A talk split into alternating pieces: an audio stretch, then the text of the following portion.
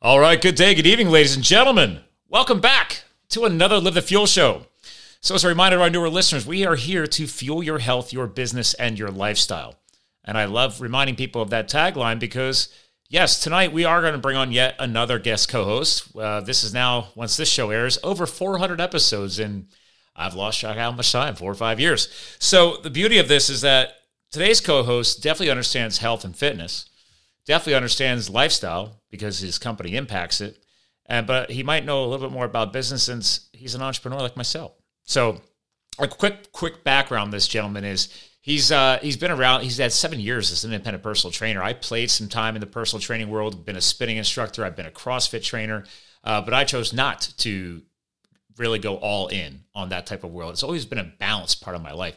But he rapidly built a company to over 15 staff in his mid 20s. I was not doing that in my 20s. I was a corporate monkey in my 20s. Uh, but thanks to this, he has helped thousands of people, probably people just like you listening to this show today. Uh, we'll talk about energy, we're talking about productivity, and he's got a four step system that I want to talk more about. So he's been at it for a while. He's generated a multi seven figure company. He's got some knowledge to share today, and that's why he's a co host to join us today. So without further ado, Olly Woodser, welcome. I appreciate being on, Scott. Thanks so much for having me. And, and if anybody's hearing that wonderful, and for some of the ladies and maybe even the guys out there, accent, uh, he's airing from New Zealand. So technically, it is evening my time, which is why I'm wearing my blue blockers.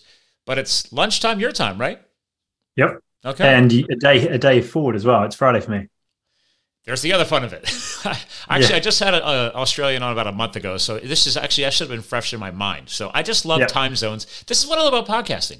You never know who you're going to get a chance to talk to. I've had people on from the UK, Canada, but when I bring on New Zealand or Australia, it's even more fun so, but thank you for making the time. Love to have you come on. You've been at the health and fitness game for a while now. Yep. So, my question to you, right off the bat, as a co host, is I love your Instagram, by the way. And one of the key words that starts off right in your bio, which I'm a huge advocate for, is authenticity. And then he's all, you also have adventures and you have action. So part of my brand, right, is a former firefighter. I uh, and I don't know if New Zealand's ever had wildfires. I know Australia's had wildfire, but I, I did that for a short stint to the point where I wrote a book about it, started a brand, etc. But why authenticity? I care about that right off the bat. Why authenticity in your bio? Yeah. So big one for me is I'd spent about a decade in the health and fitness field first. And as you probably know from the areas you've gone through, there's quite a materialistic focus that, can come through when we start to dive too deep into that world. Now, I started off in the rowing space and and sort of that competitive nature to start with, um, but I moved into a bodybuilding sp- scene from there, right? And for me, it was all about the process and ultimately trying to do two polar opposites, right? Build as much muscle as possible and be as lean as possible at the same time. And I found that whole process fascinating and really understanding how the body works. But the the frustration, I guess, of that entire sport is that it does become about the outcome. And as we as we coach more and more in the space, we are uh, generally marketing on a basic outcome, but we're ultimately in the, at the same time trying to make sure there's a balance between outcome goals and action goals, right? And that's always been a big focus. Now, moving from that space, I was really at my peak, I guess, health level uh, and really a peak physical appearance.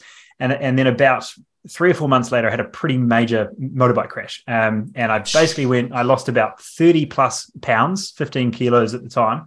Um, basically lost everything in that space that I'd worked on for about 15 years, right? From a physical standpoint. Like actual so for muscle me, it just gave, and, and all, that, all that physical conditioning you had built up. 100%. They're all gone. uh, and I'm still, I'm actually about to go in for another surgery. I tore everything, but considering the, the size of the crash, I was doing about 130 miles an hour, uh, 200 Ks an hour uh, on a track, of course, uh, and had full brake failure. So considering I'm still standing, I'm still alive today, I think is, is something we could maybe discuss. I would say but, that's a big shocker. Yeah. Yeah. I yeah, mean, it's a pretty huge crash. And that just, you know, that was really a turning point for me around what that looked like. And I think really how and who I talk to the most because a lot of us feel that there's a past athlete that we continue to try hold on to. Yet we've gone through a couple bumps in the road to the point now where we feel uh, that's kind of slightly out of grasp, right? And I think a lot of us are focusing on trying to get back to the 20 year old version of ourselves rather than trying to become the best 30, 40, 50 year old version, right? Mm-hmm. Um, so that became a big part of that authenticity aspect of just being a bit more real about that process.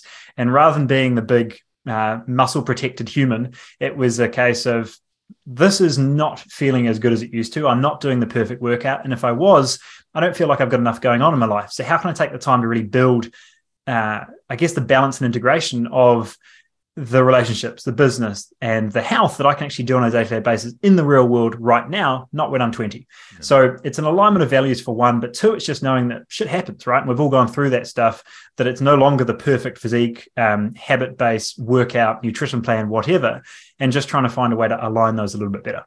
You know, I, I love you just dropped a key word in there balance. And it's, a big struggle for a lot of people. I mean, I, am mm-hmm. probably traveling. I'm back traveling more than I ever have for business. I, I'm a pretty high level sales consultant in my you know money making side of things. People are like, oh, you oh you have a podcast. How do you make money on that? I'm like, I don't. I podcast because I love to, and I don't want to monetize this show. But part of that lifestyle is, and especially the past probably three to four weeks, man, I've been hammering it, and I've had a little bit less balance, right? So I have a rule to myself. I will not travel Mondays and Fridays unless I absolutely have to. I will keep my travel mm-hmm. in that Tuesday to Thursday pocket. So then it feels like, oh, I've got a four day weekend, which as an entrepreneur, you and I can laugh about that.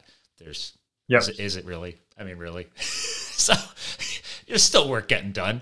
Um, but the part of that is that balance. And you know, I, I built my, my new house I got here last year had a, a, guy had just built a brand new like metal pole barn, like 30 feet by 35 feet pole barn, like two story, nice big and open. So what did I do right away? I moved the gym into Bay One, so you can't even park a vehicle in there. It's it's a CrossFit looking style gym, but I mean, as as you and I both know, CrossFit is was is and was a very successful brand of functional fitness. Uh, so yep. people are like, dude, you, you're you're lean, you're fit, man. Like you must be working out every day, and I was like, no, I'm probably hitting the gym twice a week. They're like, what? I said, well, yeah, there's other ways to balance health and fitness. And the reason I'm bringing this up, authenticity, right? Transparency is I've not been hitting that gym as much as I wanted to, but it reminds me the importance of my psychological game, my mindset game, the kitchen, you know, how I eat when I travel. Like I'm a nutrition geek, so I probably lead, which I want to get into this with you. I know part of your foundational process and how you teach people and how you work with so many coaches and they teach people is I tell people all the time, actually, uh, one of my recent clients that has moved on, I helped him train his people move out of my marketing circle, is his favorite quote is, you know, you can't out exercise a bad diet. Mm. But I remind people too, you can't outwork stress unless you've got the right, not just diet, but the right mindset work, the psychological work. So I was intrigued just how, how you want to expand on that little topic of balance and where I went with that. So yeah, uh, the you know you can't outwork a bad diet is something we discuss all the time, and just taking the time to understand what parts of that are going to look at, you know, what part of that picture we need to address. And we tend to look at it through running your body like a business is really a, a, discussion we have quite a lot because generally the people we talk to in that higher corporate space or business owner spaces they generally have some key metrics in the sales and the and fulfillment in the marketing space that they're following, right? And they are then creating their action goals around the outcome goals that they've set in that space. And it becomes very logical. It becomes a way to take all of the possible problems that are happening and refine them down into clear action steps that we can take. So our goal of creating those five dials and getting an idea of what are those five dials for you to run your body like a business, get an idea of what are those key points because we can push training and nutrition all day long, sometimes that's even more of a revelation because most people are only tra- doing the training to try get past the the lack of sleep and the crappy meal and all the other stuff that's coming through. So even adding a layer of nutrition on top of that is a really nice awareness of okay it's not all about training harder and a lot of times that's actually detrimental. So how can we get back to you know two to four workouts a week? If that's not doing the job clearly there's something else that needs to be looked at. Mm-hmm. we're looking at nutrition right? We're looking at the recovery aspect which is including you know at least seven hours of high quality sleep. And if you're getting seven hours and you're not getting high quality sleep clearly it's not a quantity thing it's a quality thing. So diving into all the aspects there but now we start to dive into stress and energy. We really look at that through a stress resilience picture, right? Stress isn't a level, but it's a threshold. So taking into account all of these other parts, really, really helpful. And then the last one our fifth one that we're always looking at is joy. And that always stops everyone in their tracks, right? Which is what I haven't played golf, or I haven't gone for uh, gone sailing, or I haven't done something for me in three years. What do you mean by joy? Right?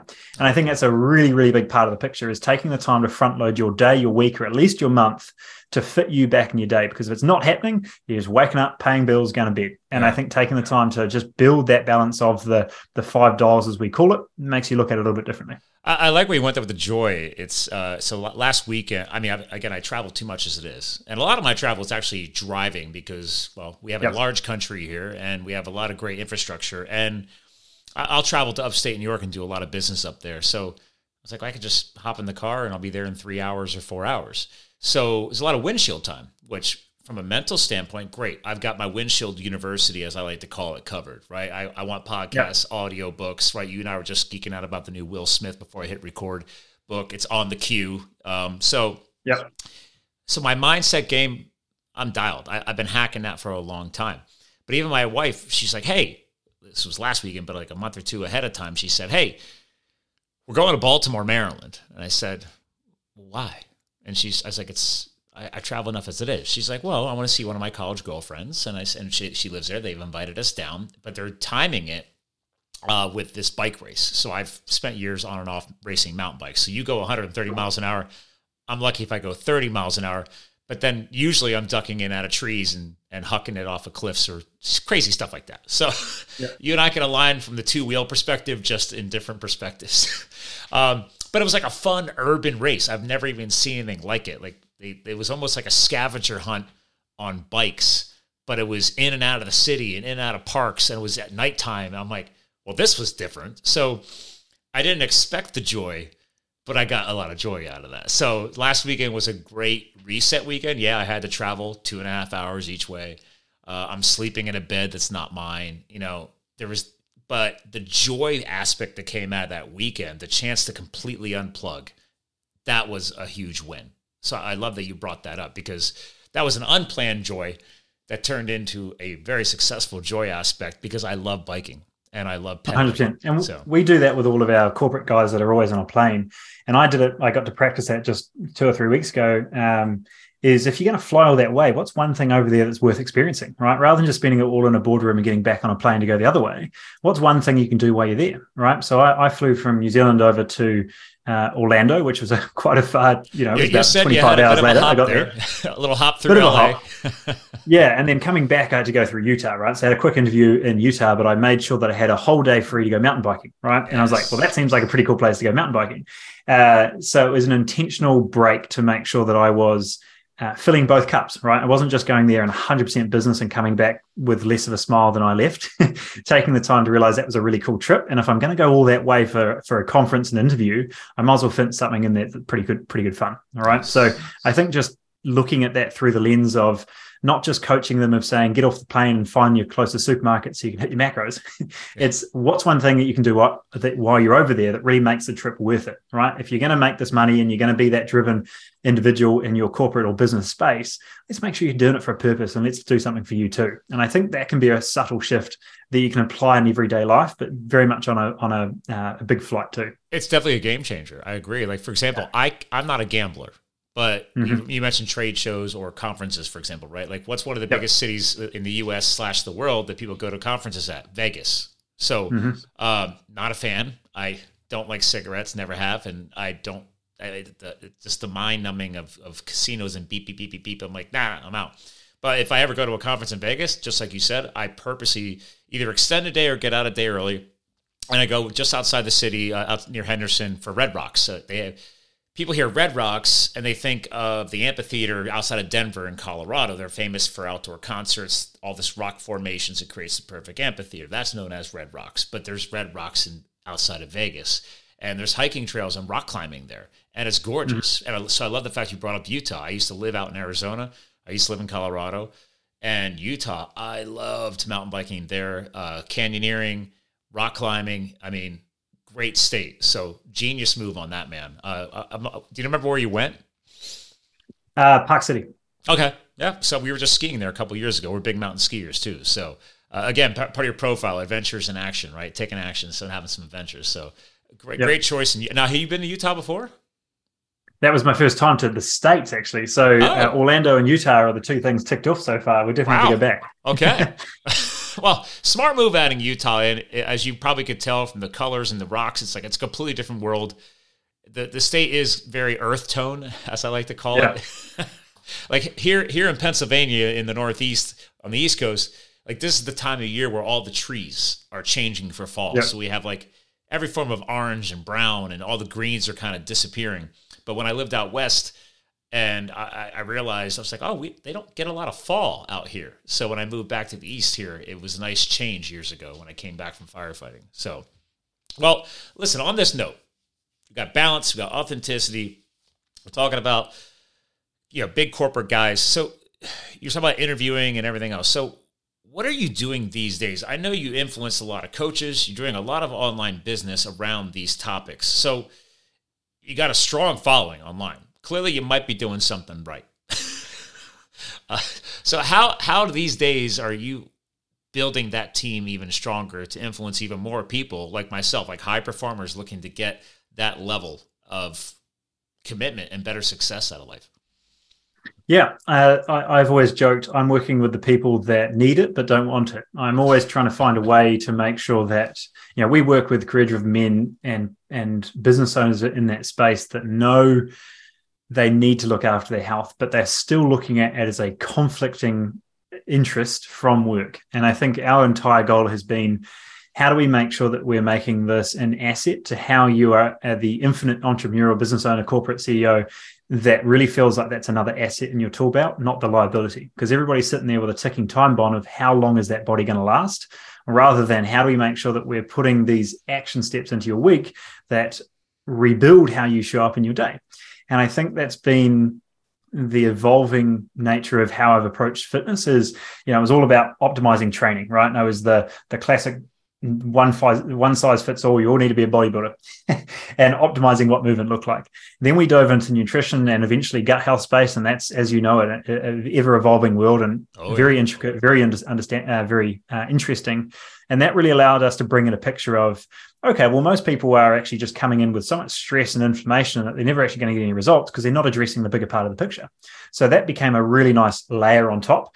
And then the third layer became well, as we said before, we're still looking at this as a conflicting interest, right? How do we make sure that these are habits that you're adding into your day to become the high performer you want to be and making sure you're not um, looking at this as a ticking time bomb. How is this something that you can do every day and make sure that you're front loading your day or your week in a way that you show up as, as just as effective as you did last week? Because yeah. everyone's so obsessed about your level of productivity. But if you've got no capacity left, then what's the point, right? You're still working with a very finite amount of time to actually get any work done.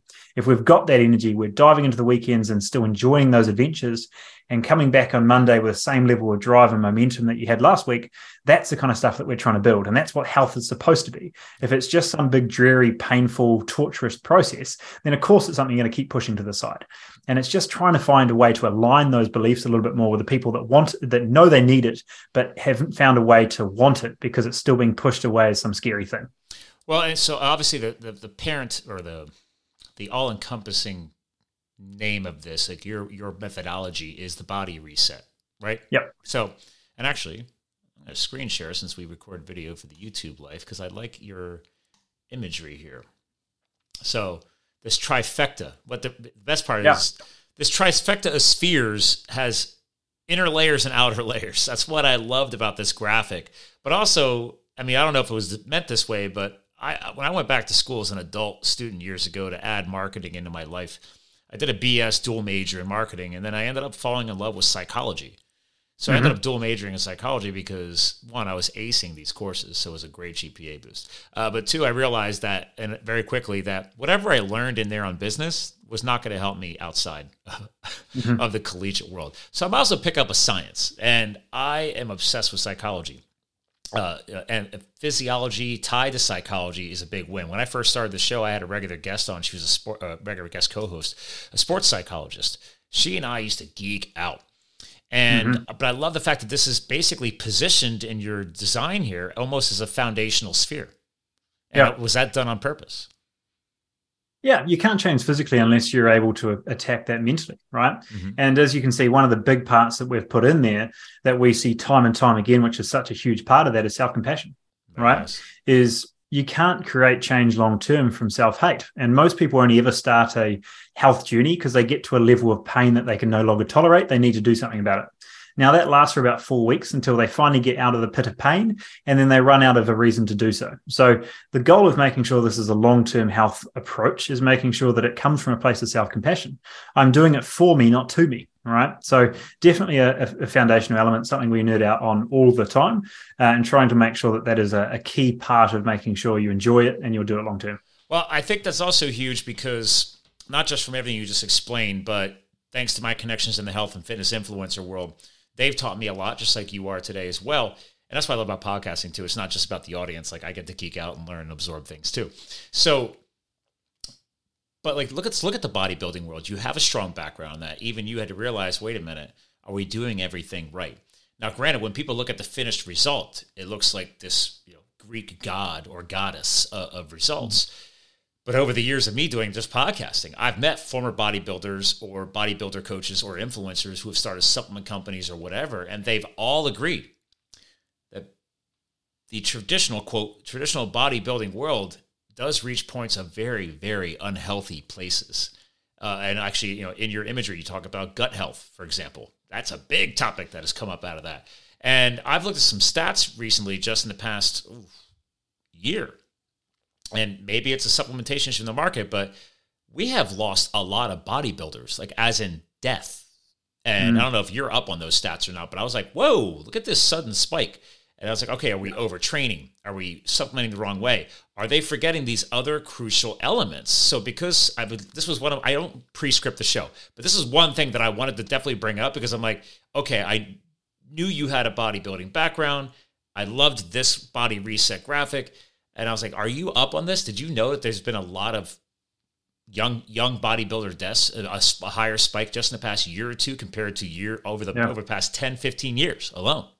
Yeah, yeah, and it's a an area that I'm sure we could geek out in a while. There's a whole bunch of awards there that are from where are they? Uh, the yeah. bodybuilding, classic physique, etc. I was basically on the brink of the professional bodybuilding, so really that scene um, you know, getting to 100 kilos, basically 220 pounds at three or four percent body fat, like you are looking your best and feeling your worst at that moment. Uh, and I think the biggest one that has become a conversation I've talked about quite regularly with high level uh, clients that we've worked with for a while is understanding that there's actually quite a big difference between uh, health span, lifespan, and performance span right? If we're going for a run for three to five Ks, you know, a couple times a week, that becomes healthy. If we decide to do a marathon and we try to do one of those each quarter, that's becoming less of a health thing and that's becoming more of a performance thing because at some point running 42ks is no longer actually healthy for the body right? It's actually quite detrimental. Now if we look at performance span we are optimizing towards a particular goal. That might be cognitively and making sure we're as effective as possible in the workplace. That might be that we're trying to achieve a certain goal. I've got one client at the moment who's trying to beat the world record for most pull-ups in 24 hours. Pretty awesome goal. Um, but that's going to take away from uh, at some degree, if we're running marathons every month, that's going to take away from lifespan, right? Because we're breaking down tissue, we're putting an immense amount of stress on the body, all of that stuff. So we, it's no longer black or white. We're either healthy or unhealthy, but it becomes a dichotomy we want to manage, where we're looking at all of these areas, or, or ultimately just a spectrum of to what degree do you want to get there? Because the first eighty percent is very different than really trying to chip away at that last 5%. How do we want to hit the top 1% in the world for performance? How do we want to hit the one top 1% in the world for lifespan, right? Because that's a very different goal. We're seeing a lot lower protein diets, we're seeing more fasting come through, all of this stuff, mm-hmm. but that's going to be very different again from the performance span. So it really depends on what goal we are then working towards. But back to your question, it's now that we're getting to such extremes of all three of them that people become so confused, so conflicted on what's actually right for them. Um, and we are pushing the extremes of what the human really is is supposed to do. well, it's interesting, right? Because I, I can speak to this. Uh, serving as a in here in the I don't know if they call them that the way that in here in the U.S. If you're the upper echelon of wildland firefighting are called hotshots. So that's why my new book yeah. is called "So You Want to Be a Hotshot." I served as a hotshot. Yep and and I said it in the book. Even I didn't know what the hell I was showing up to. like I thought I was ready. I was fit. I had just run my first marathon back in 08. I was training up to get ready for this endurance level career, and even I wasn't ready. and uh, that built up over two years of serving. You know, you're doing two thousand hours in one summer. Like the average nine to five employee or, or business owner, nine to five, two weeks of vacation a year, let's say that's two thousand hours. Like you're working forty hour weeks, no overtime, but that's we were doing sixteen hour shifts, two weeks straight yep. on on live fire assignments before you had to take two days off uh, for mandatory health recuperation. I, I air quote that because then you're back at it doing it again and again and again. And this goes all summer long. And I was ba- uh, my home base was Arizona, but we were shipped all over the West because that was hot shots do. And there's times you're fighting a desert fire at 115 degrees Fahrenheit. I mean, cactus cacti can burn. Who knew? so yeah. uh, I was like, and then after at the end of every fire season, you're just shot. Like I didn't want to go to the gym. I didn't want to go for a hike. I didn't want to go for a bike ride. And that was that it's like you've just pushed these cortisol levels to the point where, yes, throughout that journey and our training, you, you said it earlier, I wrote it down. You know, stress is not a level, it's a threshold. So I was, I, I understood that. Like, okay, they were pushing our thresholds out and out and out to be able to handle more. So when we had those times we had three hours of sleep, we just, we ended up going over that 16 hour shift that we weren't supposed to do. And next thing you know, you did a 21 hour you know, and you're literally standing there at night making sure that the fire doesn't cross the fire break, standing there holding your chainsaw, and you're falling asleep while you're standing there. Never thought that was possible, but I figured that out. Yeah, it's like okay, yeah, we pushed our thresholds out. We were we were freaking jacked, man. We were strong, but by the end of a fire season, you're dropping weight. Your your stress is just through the roof. Uh, it, it took me probably two months to like hit a reset and just look forward to doing things that I wanted to do in the off season. Well, I mean, yeah. So, so can you expand more on that threshold component and how you help people understand that from not just from the health and fitness perspective, but obviously you as a from a business perspective, like how you guys are really helping people wrap around that. Because I think for CEIOs out there, I like to call them that CEIO. It doesn't matter. There's so many versions of a chief whatever officer these days. How are you guys helping really get people to wake up call on that? Well, that's the big part of having that conversation around stress and realizing that it's really an alignment of the two i've said it a couple of times is trying to make sure that you know a lot of these guys they they can resonate with being an athlete at some point in their life right they became competitive they pushed themselves in some way so they understand what that looks like from a physical threshold they very rarely understand that they're going through the same mental athleticism in that current role, right? The amount of responsibility, the amount of mental hurdles that are happening at 3 a.m., the lack of time to actually stop and recuperate. And if if you're getting ready for a marathon, you know that there's there's four to five runs a week, maybe a couple weight, uh, weight training sessions, etc., to get ready for that run. But if that's all you're thinking, you're never going to get to the race because you'll strain something, you'll pull something, you won't get to that day. It becomes about fueling, it becomes about recovery, it becomes about getting ready for the next day. Now, if stress is something that's now chronic and it's something that's just happening for 10, 12, 16 hours a day, I'm shoveling food down while I'm finishing emails, I'm on the phone while I'm taking my kids to school, I never turn off, then I'm in a position that of course I'm not not recover, right? Once you get past 25 as an athlete, you know that it's never about putting more effort in, it's about making sure you're recovering harder than everyone else on the playing field. And just taking the time to look at that as an effective business owner or high level exec that you're looking at it through the same lens. I think it's just important to make sure that that's that's happening to start with. And as you have, I, have looked at that through the lens of uh, rowing, uh, bodybuilding, um, uh, managing a big team, just understanding that each one of those it's doubling down on that recovery and understanding that no human is designed to have stress 12 hours a day. Like things will break down. Oh yeah. But taking the time to even uh, one study that really shifted my whole thought process about weight training about a year and a half ago uh, was a study done on on uh, mice that we, we looked into a couple of different studies from there, but it was ultimately one where they got these mice into a depressed state, and they can do this very easily through a low level of stress to the point they start showing sort of depressive symptoms coming through. Okay. Now, you know, this is usually the state where they start testing out certain drug protocols and etc. to improve depression, right, coming through. Now, instead of going into the classic mouse holiday or trying to try some other protocol, what they then did is expose them to five minutes of high stress a day right? So they had a low level stress that was causing this chronic stress and breakdown of, of both mental and physical resilience. Right. What they did instead was expose them to five minutes of high stress a day. And what they saw was a drastic reduction in depressive symptoms coming through. It's like, it's right? like, like interval training. almost. Exactly. One hundred percent. So what we're looking at is this: it's no longer stress reduction is one hundred percent a thing. Grounding, breathing, um, yoga, whatever it might be, is is helpful.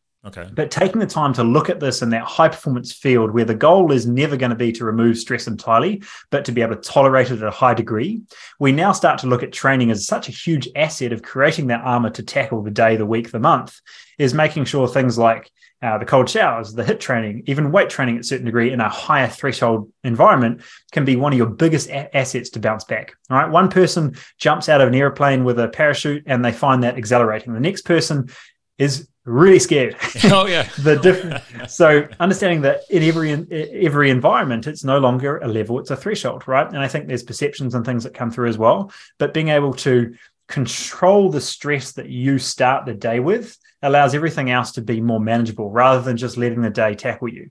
And I think that's a really important shift or mindset around how you can approach health to be that tool belt, to be that asset rather than liability. I love that because, like, you obviously were talking about building out the thresholds in a good way yeah. and a bad way, right? So, yeah, like that that uh, cognitive awareness that hey, yes, great job, you're pushing that threshold out physically, but keep in mind are you monitoring the mental health the the hormonal health for example are you are you listening and and to your body i mean i love yep. the connection on skydiving too because like I, I, love to skydive i actually proposed my wife uh, skydiving it was a whole thing and if people like, I don't understand why you would jump out of a perfectly good airplane. I'm like, well, why not? you know, life is short, live an adventure. Um, but the point there was every time I get on the plane and I go skydiving, yeah, I still get that little heart flutter, right? It's still exciting. You know, it's still like, oh, okay, I'm going to jump out of a perfectly good airplane. But once you're out, you're good to go. But you know, I built out the threshold. I've now jumped over 10 times. Uh, I'm actually now considering to go through all the individual training to do it independently because then all I got to do is basically, it's like paying for a ticket to get on an airplane. Like I just want to, you know, pick up and go. I don't have to worry about having some some guy strapped to my butt. so I love that. That's a very, very important awareness piece of like, hey guys, what's your thresholds? But also, great job pushing out your physical thresholds, but don't push out your mental thresholds so far that you become numb to it, and you're not yep. even aware of what you're doing to yourself. And I think that's, I think that's something that happens to I think any high performer. I've I've been there in the business world. I've been there when I've like actually right now. I've been traveling so much in the past 90 days. I notice my stress levels are going up. I said, wait a minute. You know what? I'm not. I'm cutting the travel way back through the end of the year. It's time to reset. You know, I shouldn't be feeling these stress levels. I, I can feel it in my body. Like, hey, you know what? I, I miss getting that extra day or two in a week. I don't like this, you know, twice a week in my own gym. And then maybe I'll go hiking or something like that while I'm traveling, right? Mixing that into my lifestyle. But still, it's like, wait a minute, there's something doesn't feel right. And if this was 10 years ago, I wasn't aware of that. But now I'm more aware of that. So I love that you guys are teaching that. Actually, on that note, I love thresholds. I had to share this. This is for your Instagram. There we go. so tell people what I'm sharing on the video because obviously most people are going to pay attention to this in the podcast world. This is off of his Instagram, by the way, at Olly O L L Y Wood N Z. So W O O D N Z for New Zealand. So what am I showing right now? this is a how long is this between? Uh, must be yeah, ten years. Yeah, um, a, a fair amount of time. Um, and ultimately, this is my first bodybuilding show, which I did in my first year of uni. I don't know why I decided to do that while in a hall, while eating the food I was eating. Um, that was about eight months post um, rowing. Okay. So really, it was you know a structure that I was working with that you know it was just the first time I really got to challenge, challenge myself in that space. And I think you know one of the hardest things you can do is try to stay uh, cognitively focused at work or in, in study, yeah. while also trying to create, uh, you know, to get down to that level of body fat. Yeah. Whereas the second one uh, was, I think, about six months out or six six weeks even out from my last uh, bodybuilding show. So there was all of this was before the accident, right?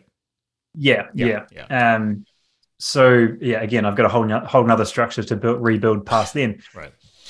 Um, I, I think the big reason I posted this photo was understanding that what was required at those two levels is very, very different, right? The first one was I loved training. That was not a discipline, right? And I think I get a real frustration around um, uh, people in the fitness space saying, "I'm disciplined. You need to, you know, need to train like me." I'm like, it's not discipline. You enjoy doing it, right? I think discipline is when you are in a in a uh, in your inner space where you are compelling yourself to do things you either uh, are scared of doing, you uh, are bored of doing, or you know whatever else is there. It's a compelling to do so, yeah. right?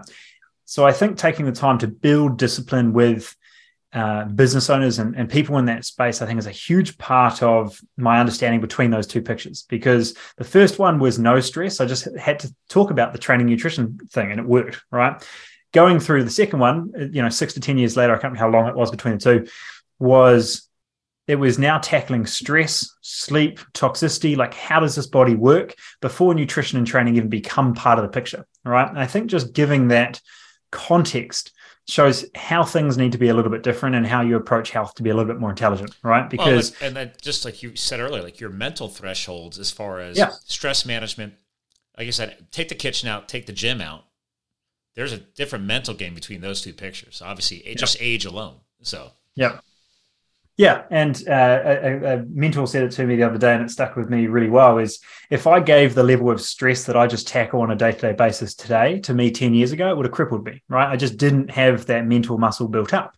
So understanding how many more things you're tackling in that day, I think, is such a drastic part of that.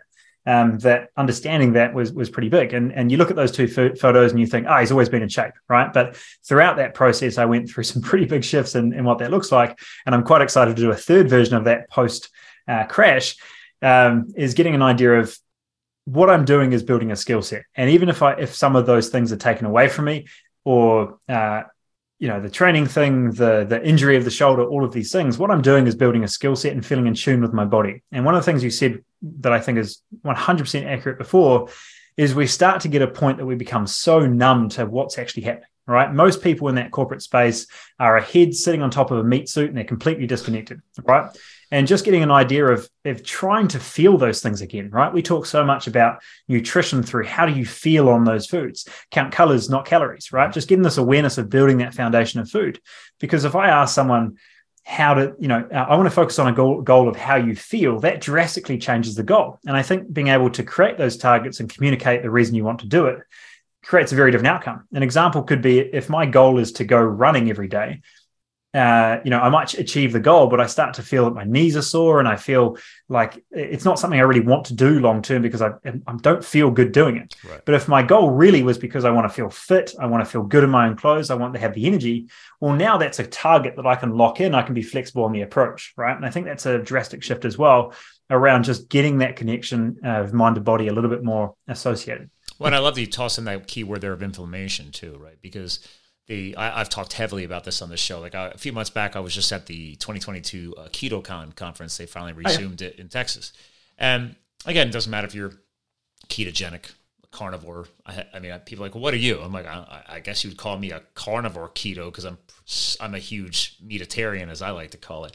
Uh, so I have no problem. People, like, I, and I remind people, like, I've never counted a calorie in my life. I tried to one time and I got the app and everything else. And I'm like, I, I grew up on a farm. It, it's not rocket science to me anyway. I'm like, okay, I'm just going to eat fresh whole. I'm good. That's it. I think the only different nowadays is, uh, as my one client uh, called it, I just, I don't really go out and buy the meat jewelry. I love that little thing. He's like, oh, look at that. It's like, it's like jewelry on the plate, you know? so I get a kick out of these things. Point is, yes, a lot of inflammatory response in the body is triggered from poor nutritional choices, right? Excessive sugars, excessive grains, things of that nature. It's been proven. We have the science, yada yada yada. There's plenty of influencers that I can I've had over the history of the show that I can tell people to go back and listen and don't listen to me, just listen to them. They have the PhDs, etc. Uh, but that mental triggered or the emotionally triggered inflammatory responses, the stress, that's that's like yes okay great you said earlier. Yes you could fuel yourself for that competition. You could fuel yourself for that or you know for firefighting. I could fuel myself for that race. Nutritionally fine. But i'm my, if my other fuel tanks so to speak are empty mentally emotionally hormonally i am not going to perform well at all. And that, yep. that comes into play in, in the workspace. Like especially if you're a high performer trying to get ready for a body comp. I, have never done a body comp. I'm saying i'm that's why I'm, I'm looking for your feedback here but you're also trying to be a professional and make money because the average bodybuilder doesn't do this full time and live off of that salary or those winnings or whatever it may be. Everybody's got a job or a business. You got to also be a peak performer over there.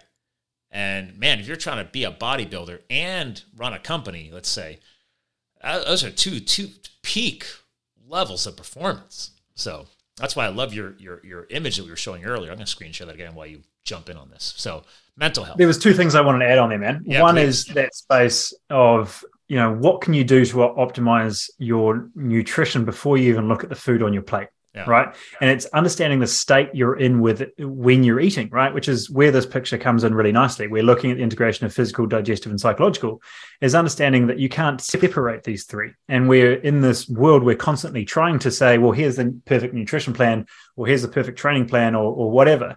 But I think taking the time to look at these separately is really missing the entire picture because what we eat is going to be impacted by how we train. What we, uh, how we digest foods is going to be impacted to how we feel, right? So understanding the state and being able to control our central nervous system response around food or just be aware of what's happening through that day, I think is one of the biggest skills that we can build to be a, a high performer in any area, right? It's just how do I feel when I'm eating?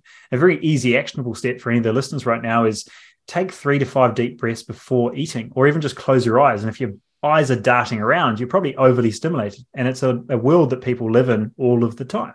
And you know, you and I, we've got the the sexy red blue block glasses, and just getting awareness of the you know light exposure at the end of the day, all of that stuff, right? And I think just taking the time to take three deep breaths before taking your first mouthful, for a lot of people, you do that for a couple of weeks and you realize, wow, I haven't stopped in ten years, you know, and just getting awareness of that coming through is is really really big.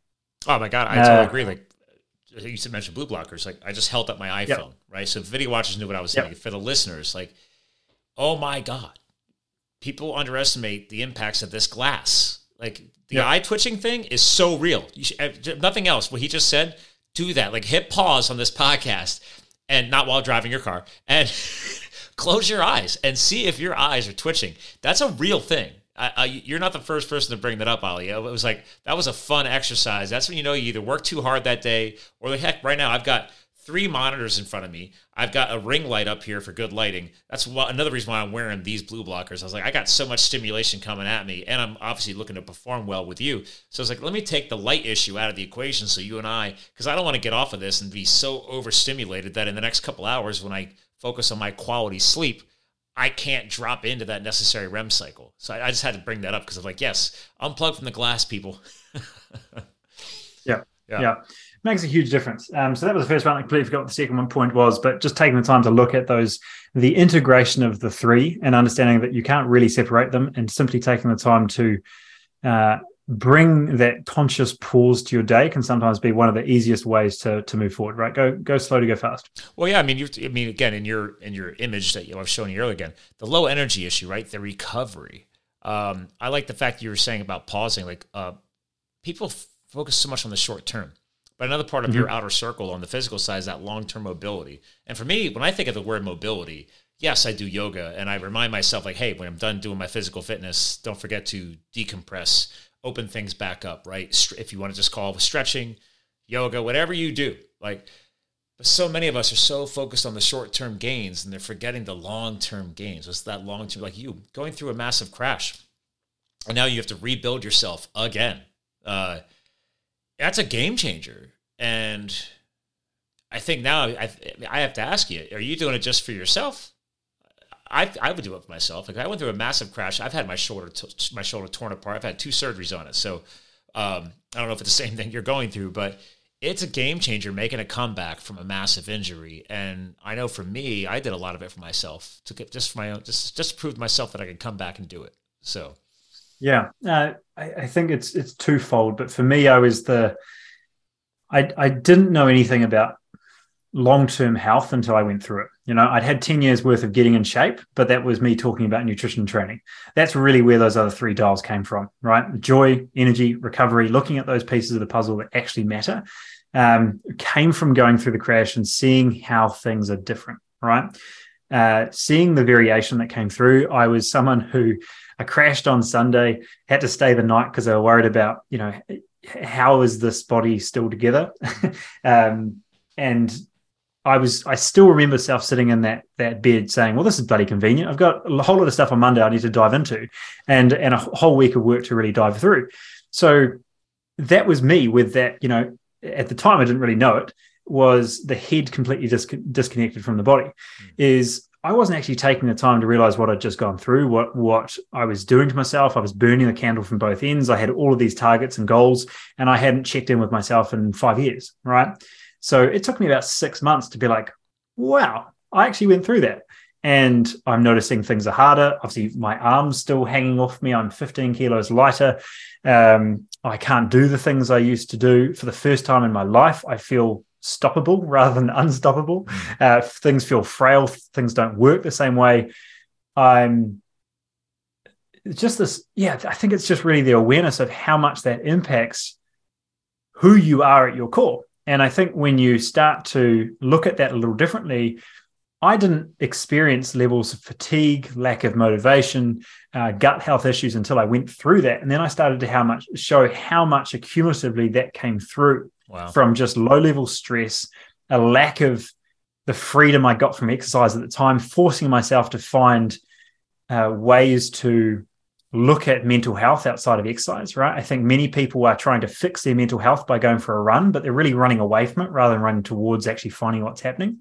Looking into the space of mindfulness and understanding just so many areas of finally asking questions that I had spent so much time running away from. And, you know, it's just as we talked about with Will Smith's book, um, most people, it either takes 30 years to do so or they never even see it. Mm. So taking the time to realize that that was in a lot of ways quite a turning point for me, quite a, uh, a um, I think quite a gift to really go through. I think is oversaid, but at the same time, very true. Um, it was something that just reset. Re- Absolutely, and, yeah. and, for me, that that you know, if you looked at what my entire coaching company was about before and after, there is a whole new level of depth to who who we're communicating to for that very reason. And I think it's just you know, I get you, I understand you. This is what that authenticity aspect has really shown through about is just getting an idea of well, there's more to it than training nutrition. And any personal trainer says that you're undisciplined because you're not weight training it doesn't understand half of you because if you're a business owner doing uh, you know 10 12 15 hour days you're not doing that out of a place of self love every day, right? There's a level of boredom, but there's a level of targets that you're creating level of, of delayed gratification for. Yeah. And as long as you've got some set targets that we can work with, and this isn't just a blur of putting yourself last forever, I think that's something we can work with. And it's just finding that deeper desire, finding that deeper alignment uh, to make sure we can work with rebuilding it back up because there's so many factors that make you tick.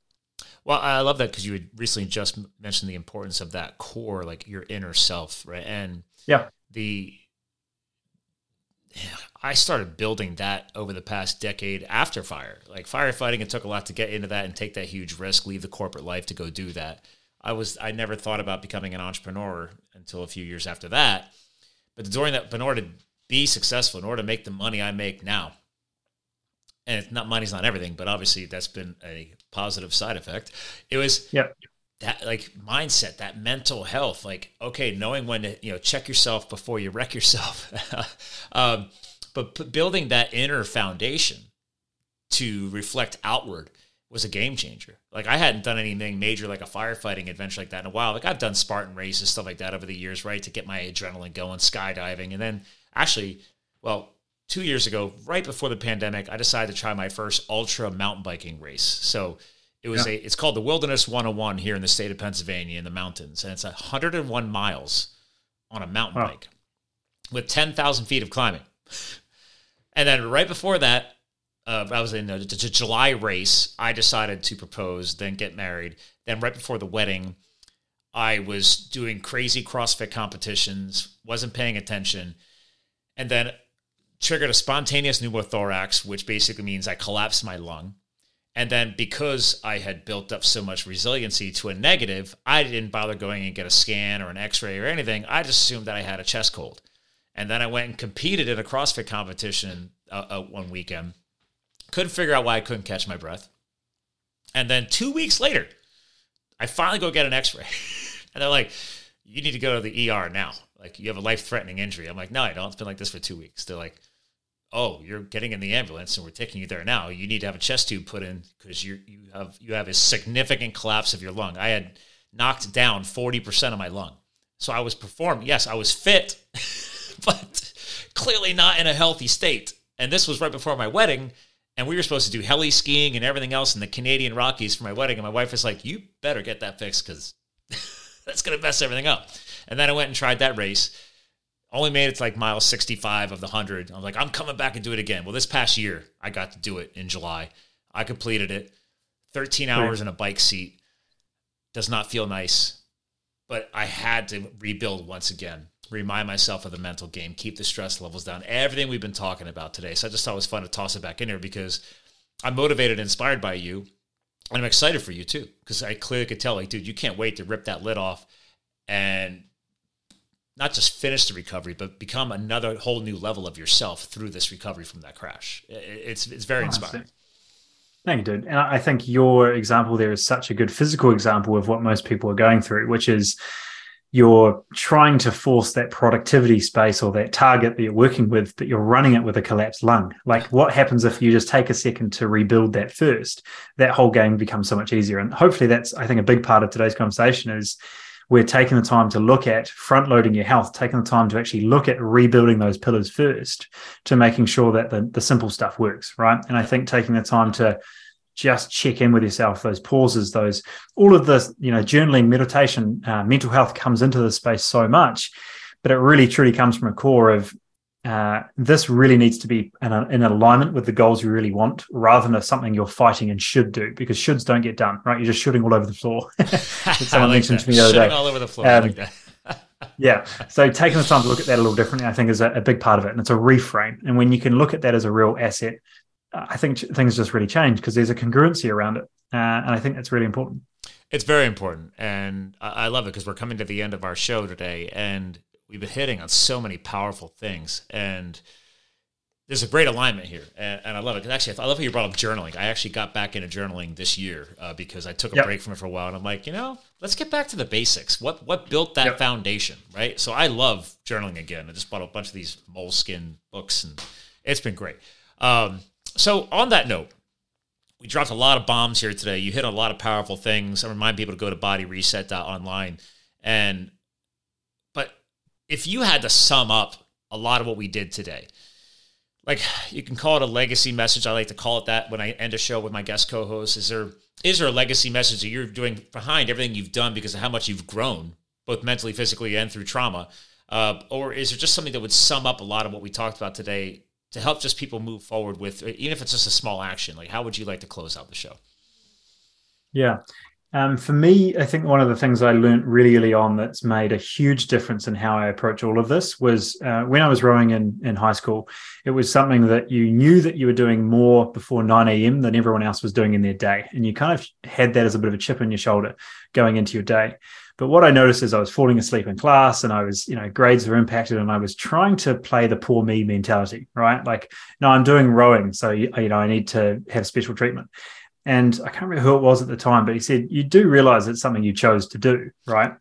And I think just anchoring that and realizing that this is something you get to do, not something you have to do, right? And I think many of us are just the the dog lying on the nail, right? It's not painful enough for us to move, so we're just moaning about it. And I think taking the time to just be aware of that space is a huge part of just creating ownership around your situation, right? If you're talking about situations and circumstances, you're giving power to it. If you truly want to take ownership of your life and take the time for the parts of it that are less than optimal, then look at it through that lens. You get to, you don't have to. But if you want to sit there and be the the, the person, the the dog lying on the nail, that's ultimately what's happening, and you just need to stop lying to yourself. I think it's a big part of it. It's just intentionality. Hmm. I love that intentionality. Well said, sir. Well, listen, hang tight. I'll give you a proper goodbye off the air. Ladies and gentlemen, I mean, Olly just dropped some powerful closing words for you. And I guarantee, I don't even have to question it. You guys all took a lot out of today. I took a lot out of today. I just want to remind you guys, it's bodyreset.online. A reminder, all this stuff, including show notes, will be at livethefuel.com. Uh, and just just take what he just closed out this show with a little bit more serious in your life. Take some positive action go check out a site. Okay, even if you don't sign up or, or do what they do, you know, paid businesses right away. There's a lot of good content on there. There's a lot of great testimonials from people uh, that have gone through their programs, which I enjoyed.